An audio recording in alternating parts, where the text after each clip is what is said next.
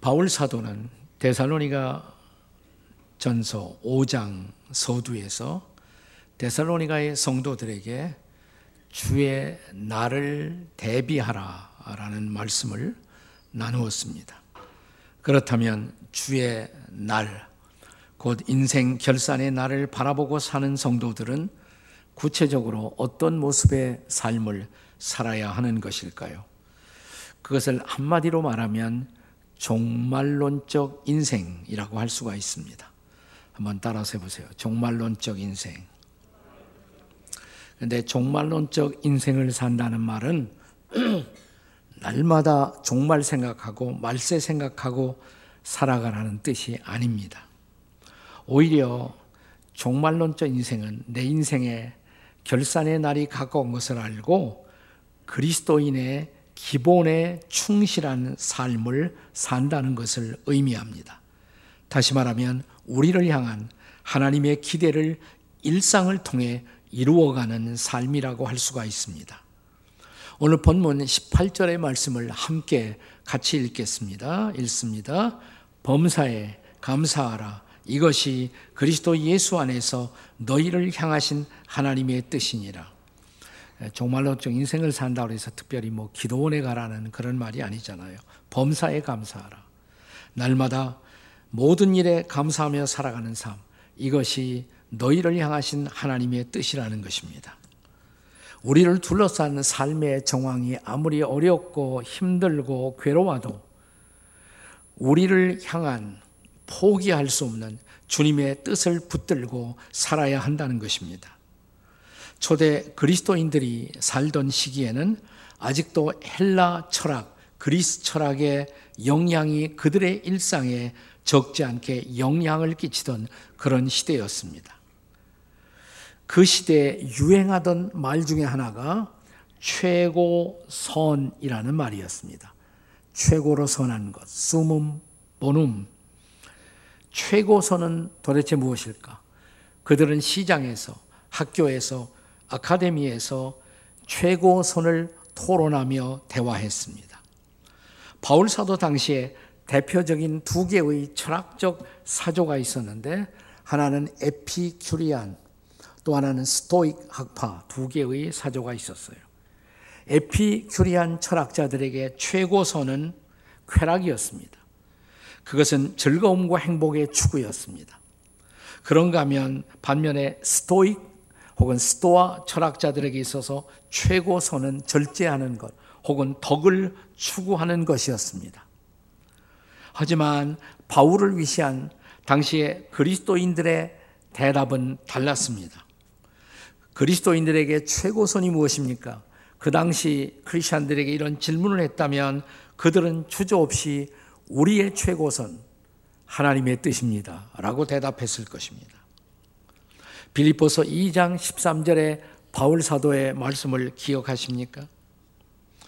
오래전 제가 신학교 다니던 시절에 각자의 인생의 구절, 평생을 사는 동안에 붙들고 살 구절, 오늘 아침에 금년 한 해를 향한 말씀의 선물을 드렸습니다마는 우리 일생에 자신이 붙들고 살아야 할 구절을 선택하고 그 이유를 적어라 라는 신학교 숙제가 있었어요.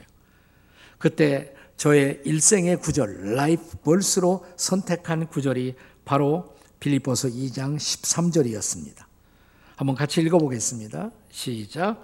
너희 안에서 행하시는 이는 하나님이시니 자기의 기쁘신 뜻을 위하여 너희에게 소원을 두고 행하게 하시나니.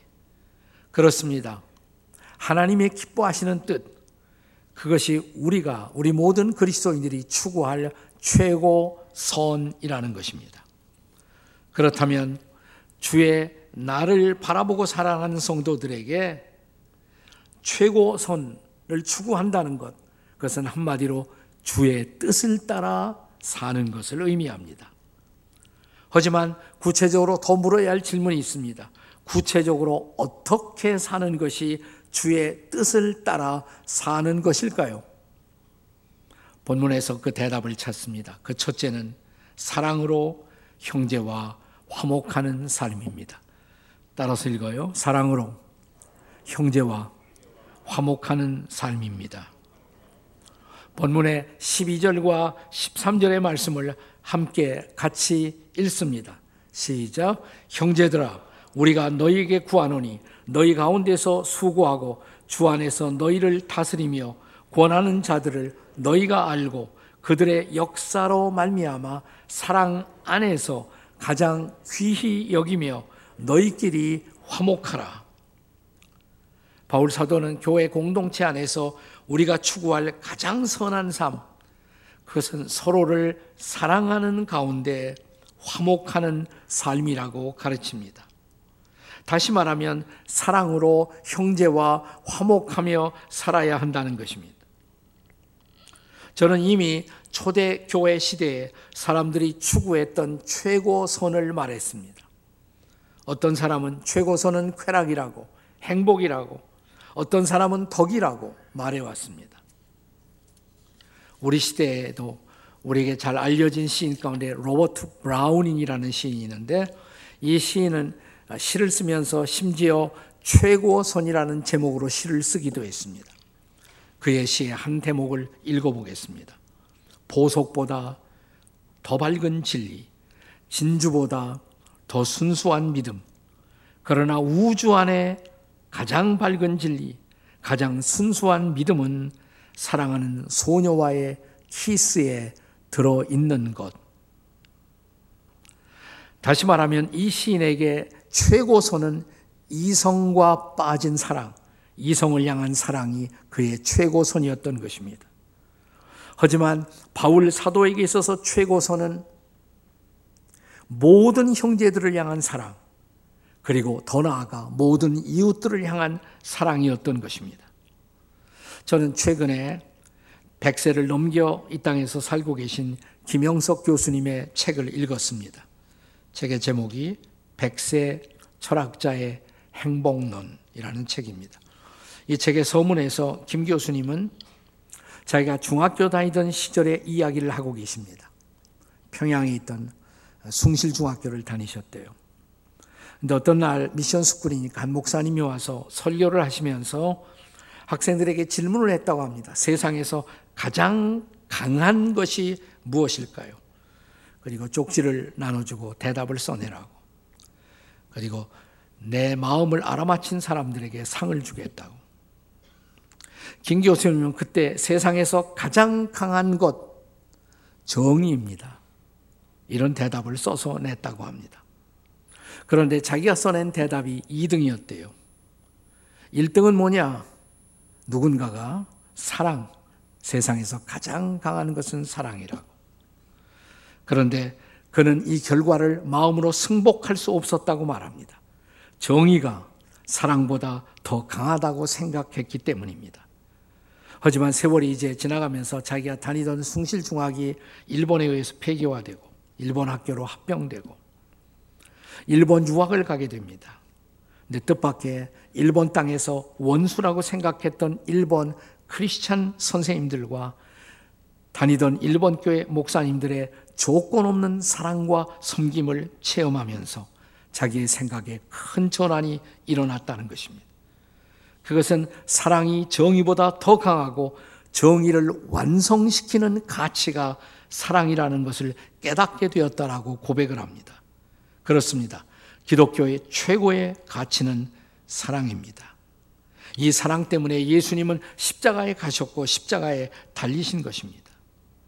하나님과 원수되었던 우리를 하나님과 화목하게 하기 위해서 그는 십자가에 달리사 당신의 피를 흘리셨으며 그리고 이 십자가의 사랑을 받아들인 우리를 향해서 우리도 원수도 사랑하며 살아야 한다.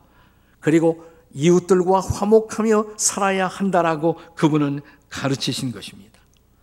바울 사도는 오늘의 본문 13절에서 그래서 그리스도인들은 누구보다도 서로를 향한 사랑 안에서 화목을 추구하는 삶을 살아야 한다라고 가르칩니다.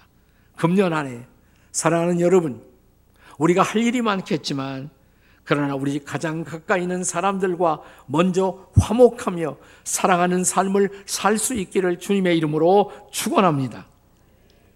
우리 예수님은 심지어 저 유명한 산상수훈에서 마태복음 5장 46절에서 이렇게 말씀하시지 않습니까?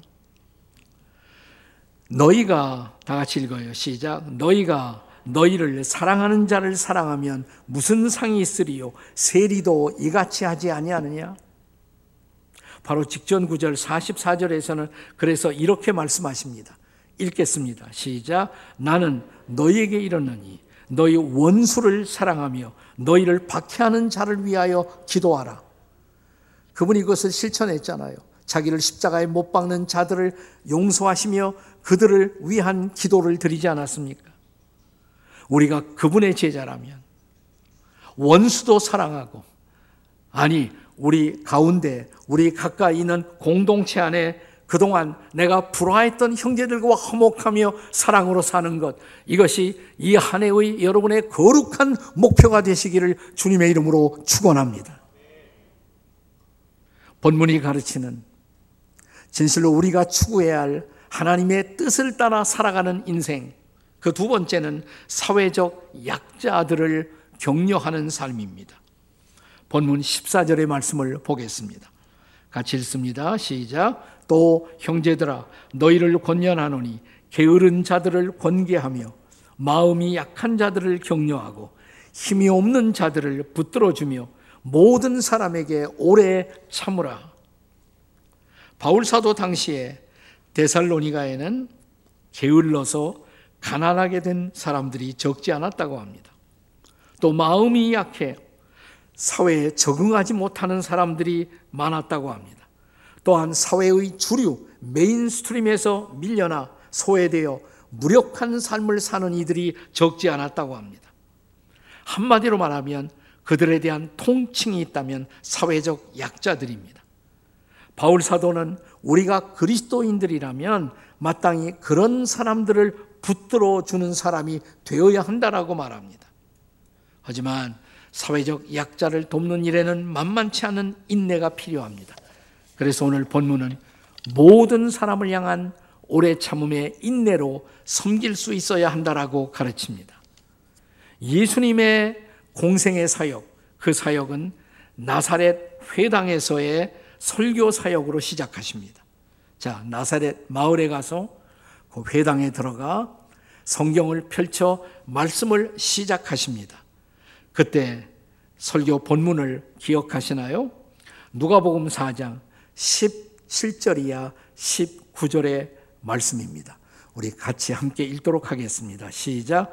선지자 이사야의 글을 드리거늘 책을 펴서 이렇게 기록한 데를 찾으시니 곧 주의 성령이 내게 임하셨으니 이는 가난한 자에게 복음을 전하게 하시려고 내게 기름을 부으시고 나를 보내사 포로된 자에게 자유를 눈먼 자에게 다시 보게 함을 전파하며 눌린 자를 자유롭게 하고 주의 은혜의 해를 전파하게 하려 하심이라. 아멘. 아멘이십니까? 한마디로 예수님의 사역의 핵심은 사회적 약자들에게 먼저 복음을 전하고 그들을 돌아보시는 치유의 사역이었습니다. 어느 사회나 가진 자보다는 갖지 못한 자가 더 많고 권세 있는 힘 있는 자보다는 눌려 사는 자들이 더 많은 것이 보편적 사회의 현실입니다.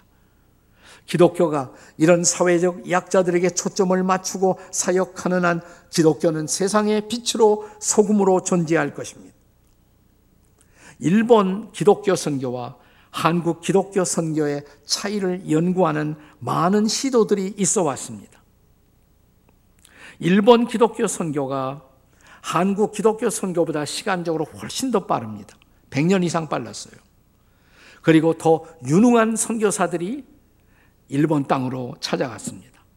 그럼에도 불구하고 일본에서의 선교 열매는 지극히 극소했고 한국 기독교 선교는 일본보다 훨씬 늦었고 일본만큼 엘리트 선교사들이 아닌 사람들이 이 땅을 찾았지만 그럼에도 불구하고 이 땅에서 놀라운 부흥을 초래한 차이는 무엇일까? 그것이 궁금했던 것입니다. 여러 가지 원인들이 제시될 수 있겠지만 가장 현저한 차이는 이것입니다. 일본 기독교 선교는 선교의 초점을 상위의 소, 소위 지식인 계층에 초점을 맞추어 선교했던 것입니다.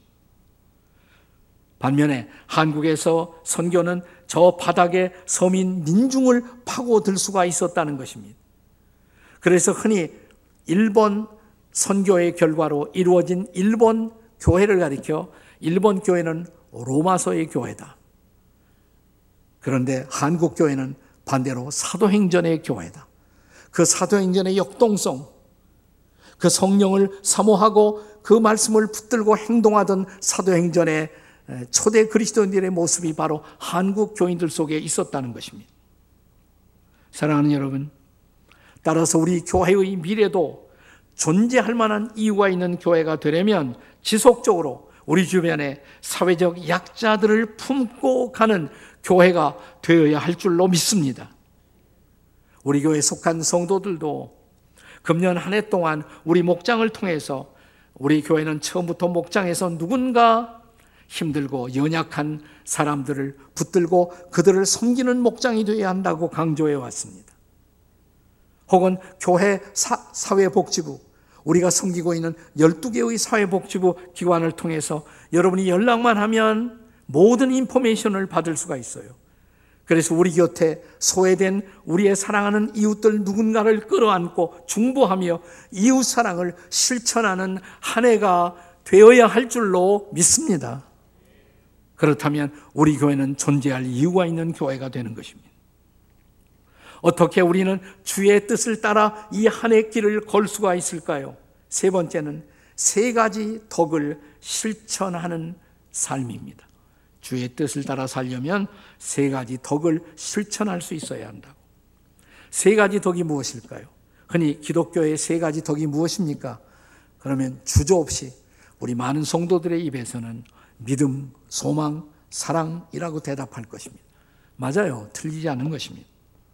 카톨릭에서는 이 세 가지 믿음, 소망, 사랑 이 세 가지를 가리켜서 카톨릭에서는 재미있게 부릅니다. 신덕, 망덕, 애덕. 그러니까 믿음은 신덕이에요. 믿는 덕, 신덕. 소망은 망덕. 소망할 때 망덕. 애덕은 사랑. 그래서 믿음, 소망, 사랑을 가톨릭에서는 신덕, 망덕, 애덕, 삼덕이라고 말합니다. 그러나 이 세 가지 말고 또 그리스도인들의 날마다의 일상을 이끌어가는 중요한 세 가지 덕의 요소를 오늘 본문 우리가 잘 아는 16절이야 18절의 말씀이 가르칩니다. 같이 읽겠습니다. 시작. 항상 기뻐하라. 쉬지 말고 기도하라. 범사에 감사하라. 이것이 그리스도 예수 안에서 너희를 향하신 하나님의 뜻이니라. 아멘. 그러니까 일상에서 실천돼야 할 세 가지 덕. 대사로니가 전서 여기 5장 16절이야 18절에 의하면 뭐예요? 이 세 가지 덕이 항상 기뻐하는 삶, 쉬지 않고 기도하는 삶, 또 범사에 감사하는 삶인 것입니다. 사랑하는 여러분, 그런데 우리가 기뻐하고 기도하고 감사한다는 것은 그리스도인으로서는 그렇게 어려운 일은 아니에요. 기쁜 일 생기면 다 기뻐할 수 있죠. 기도는 그리스도인들의 어, 평생의 습관이니까 기도해야죠. 또 좋은 일 생겼을 때 감사하는 것할수 있는 일이에요. 근데 어려운 것은 뭐냐면 항상 기뻐하는 것이 어려워요. 그죠? 항상 이게. 또 기도하는 것이 어려운 것이 아니라 쉬지 않고 기도하는 것이 어려운 것입니다. 감사하는 것이 어려운 것이 아니라 범사에 모든 일에 감사하는 것이 어려운 것이죠. 문제는 어떻게 항상 기뻐할 수 있을까요? 어떻게 쉬지 않고 기도할 수 있을까요? 어떻게 범사의 모든 일에 감사할 수 있을까요? 그러니까 내가 기뻐할 수 없는 일 가운데서도 감사가 가능할까요? 이것이 가능하려면 그 다음 구절을 읽어야 합니다. 성경을 읽다 말면 안 돼요. 우리는 16절이야 18절이 하도 유명하니까 세 구절만 달랑 외워요. 그 다음 구절 19절 20절에 이 세 가지 덕의 삶을 실천하는 비밀이 들어 있습니다. 19절의 말씀이 뭐죠? 다 같이 19절 성령을 소멸하지 말아라. 성령은 우리 안에서 계속 우리를 감화하고 인도하려고 그래요. 그걸 소멸하지 말아라 이 말이에요. 그 다음에 20절은 뭡니까? 예언을 멸시하지 말라. 예언이 뭐예요? 말씀이에요, 말씀. 그러니까 성령이 나를 인도할 때 성령의 감동을 꺼트리지 말아라 이 말이에요. 소멸하지 말아라. 그리고 예언의 말씀을 주셨는데 내가 이 말씀을 소홀히 여기지 말아라 이 말입니다. 그러면 즉 성령의 인도를 따라 살면 말씀 따라 살면 그러면 이 세 가지 덕을 자연스럽게 실천할 수 있다는 것입니다. 성령의 음성에 귀를 기울이고 계시나요? 성령의 감화를 성령이 너에게 너 이거 해야 돼. 너 그 사람과 화해해. 그러면 그걸 소멸하지 말아라 이 말이에요. 그대로 하라 이 말이에요. 자, 그렇게 성령의 감화를 소멸치 않고 말씀을 따라 살면 비로소 우리는 항상 기뻐하고 쉬지 않고 기도하고 범사에 감사할 수 있는 삶이 가능하다는 것입니다. 그리고 하나 더 중요한 것이. 성령의 인도를 말씀을 따라 살면서 날마다 매 순간순간 우리는 수많은 선택 앞에 설잖아요. 어떻게 살아야 할까요? 이어지는 21절, 22절의 말씀. 자, 같이 읽겠습니다. 시작. 범사에 헤아려 좋은 것을 취하고 악은 어떤 모양이라도 버려라. 성령이 우리를 감화하고 인도할 때 그 인도를 따라 좋은 것은 취하고 악은 버리고 그러면 자연스럽게 하나님의 기대를 이루는 삶, 하나님의 뜻을 이루는 삶, 항상 기뻐하고 쉬지 않고 기도하고 범사에 감사하는 삶이 가능하다는 것입니다. 아멘이십니까? 항상 기뻐하라. 쉬지 말고 기도하라. 범사에 감사하라. 이것이 그리스도 예수 안에서 너희를 향하신 뭐예요? 하나님의 뜻이니라. 아멘. 때때로 이런 삶을 살지 못하게 하는 사탄의 시험과 회방이 치열하게 내 마음속에 역사할 수가 있어요. 싸워서 이겨야 돼요. 자, 우리 예수님도 그런 삶을 사셨어요. 이 땅에서 예수님도 사탄의 시험과 사탄의 시련을 받으셨잖아요. 그럼에도 불구하고 게세만의 동산에서 마지막 주님이 드렸던 그 위대한 기도 내 뜻대로 마옵시고 뭐예요? 아버지의 뜻대로 하옵소서. 그래서 마침내 그분은 자기의 인생을 결산하는 마지막 순간을 앞에 두고 이렇게 인생 결산의 고백을 예수님은 하실 수가 있었습니다. 요한복음 17장 4절. 다 같이 읽습니다. 시작. 아버지께서 내게 하라고 주신 이 일을 내가 이루어 아버지를 이 세상에서 영화롭게 하였사오니. 아멘. 여러분, 예수님은 성공한 분이십니까? 실패한 분이십니까? 성공한 분이죠. 근데 그 성공이 우리가 생각하는 성공이 아닐 수가 있어요. 세상에서의 성공은 뭡니까? 오래 살고, 장수하고, 그죠? 근데 예수님 오래 사셨어요? 30대 초반밖에 못 사셨단 말이죠. 자, 세상에서는 높은 자리, 벼슬 따고 올라가는 것. 예수님이 따신 벼슬이 있나요? 또 세상에서는 돈을 많이 버는 것. 그분에게 돈이 있었습니까? 자, 공중에 나는 새도 깃들일 곳이 있고, 여우도 굴이 있지만, 인자는 나는 머리 둘 곳도 없다고. 그분이 어떻게 성공한 사람이에요? 근데 마지막 고백이 중요해요. 아버지께서 나에게 하라고 주신 일, 그 미션, 하나님의 뜻을 제가 이루었습니다. 십자가를 통해 인류의 죄를 대속하고 사람들을 구원의 길로 인도하는 미션을 그분은 완성하신 것이에요. 그래서 그분이 성공하신 거라요. 사랑하는 여러분, 종교개혁 이후에 소위 독일에서는 경건주의 운동이 일어납니다. 경건주의 운동이 한창이던 1700년대 초, 종교개혁은 1500년대예요. 1600년대 초까지 종교개혁 운동이 진행되죠. 그리고 1700년대 초, 독일에 벤자민 슈몰크라는 목사님이 계셨습니다. 루터파 교회 목사님이신데 이분이 목회하던 교회는 광활한 굉장히 많은 지역의 성도들을 돌아보는 책임을 맡았어요. 목회하는 교구에 속한 불황만, 마을만 무려 36개 마을. 근데 부사역자도 없었어요. 그 당시에 목사님 숫자가 아주 적었단 말이죠. 밤낮으로 신방을 다니면서 교우들을 돌아보고 또 주일, 수요일 말씀을 전하고 어린 아들 둘이 있었는데 형제가 때로는 신방 가기 위해서 아이들을 집에 그냥 놔두고 목사님 내만 아침부터 저녁까지 교우들 신방을 해야만 했습니다.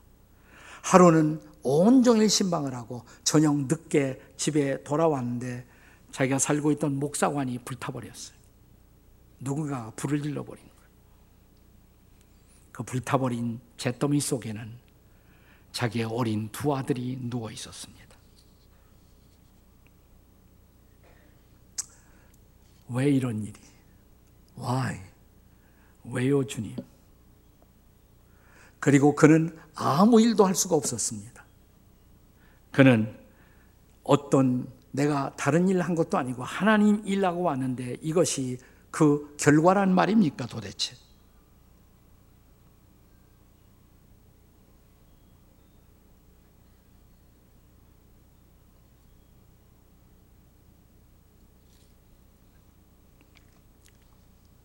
저는 이 목사님의 심정을 잘 이해합니다. 이 목사님만큼 내가 고통을 당하는 것은 아니지만 저도 아들을 앞세워 보았기 때문에 이 목사님의 고통과 질문과 아픔을 이해할 수가 있습니다. 아무것도 할 수 없는 무력증에 한참 시달리다가 어느 날 기도 속에서 하나님의 음성을 듣습니다. 그리고 성령님의 진정한 위로를 체험하게 된 것입니다. 너의 두 아들은 말이야. 가장 안전한 곳에 내 품에 잘 쉬고 있다고. 그리고 넌 아직 할 일이 있어. 벌떡 일어났어요. 그리고 글을 하나 쓰기 시작합니다. 찬송시였습니다. 그날 태어났던 찬송이 바로 찬송가 549장 내 주여 뜻대로 행하시옵소서. 온 몸과 영혼을 다 주께 드리니 이 세상 고락간 주 인도하시고 날 주관하셔서 뜻대로 하소서. 내 주여 뜻대로 행하시옵소서. 큰 근심 중에도 낙심케 마소서. 주님도 때로는 울기도 하셨네. 날 주관하셔서 뜻대로 하소서. 내 주여 뜻대로 행하시옵소서. 내 모든 일들을 다 주께 맡기고 저 천성 향하여 고요히 가리니 살든지 죽든지 뜻대로 하소서. 내 뜻대로 마시고 아버지의 뜻대로 하옵소서.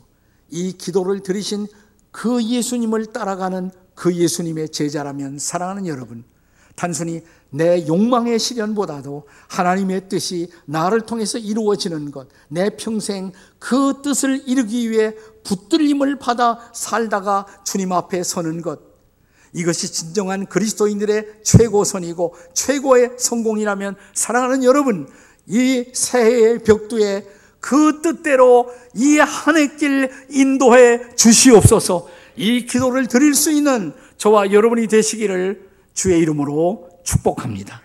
아멘. 기도하시겠습니다.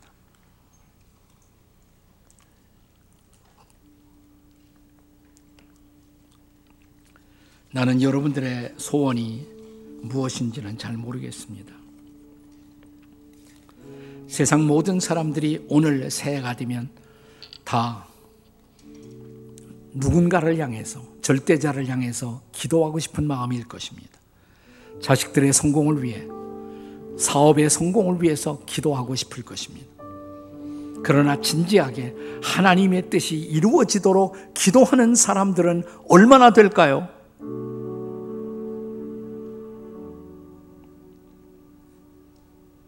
하나님, 이 짤막한 세상 내 인생을 결산하는 순간 후회 없이 주님 앞에 설 수 있도록 저를 인도해 주세요. 저를 써주세요. 말씀대로 살게 해주세요. 힘들지만 내 뜻이 아닌 주님의 뜻을 붙들고 살겠습니다. 도와 주시옵소서. 주님 부르고 함께 통성으로 기도하시겠습니다. 함께 주님 우리가 기도합니다. 정말 이 한 해 길 바라보며 하나님의 뜻대로 사는 우리 인생이 될 수 있도록 성령으로 역사하시고 인도하시고 함께해 주시옵소서. 도와 주시옵소서. 인도해 주시옵소서.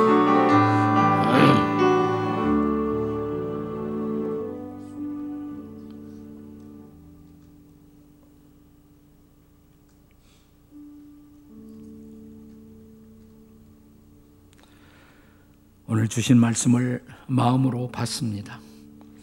그리고 한 해 길을 주님의 뜻을 이루는 삶을 살도록 살겠습니다. 그러나 우리 힘으로 할 수 없다는 것을 너무나 잘 압니다. 성령님 도와 주시옵소서. 말씀을 붙들고 말씀대로 살게 해 주시옵소서. 매 순간순간 말씀을 따라 올바른 선택 속에 한해 길을 걷는 우리가 되게 해 주시옵소서.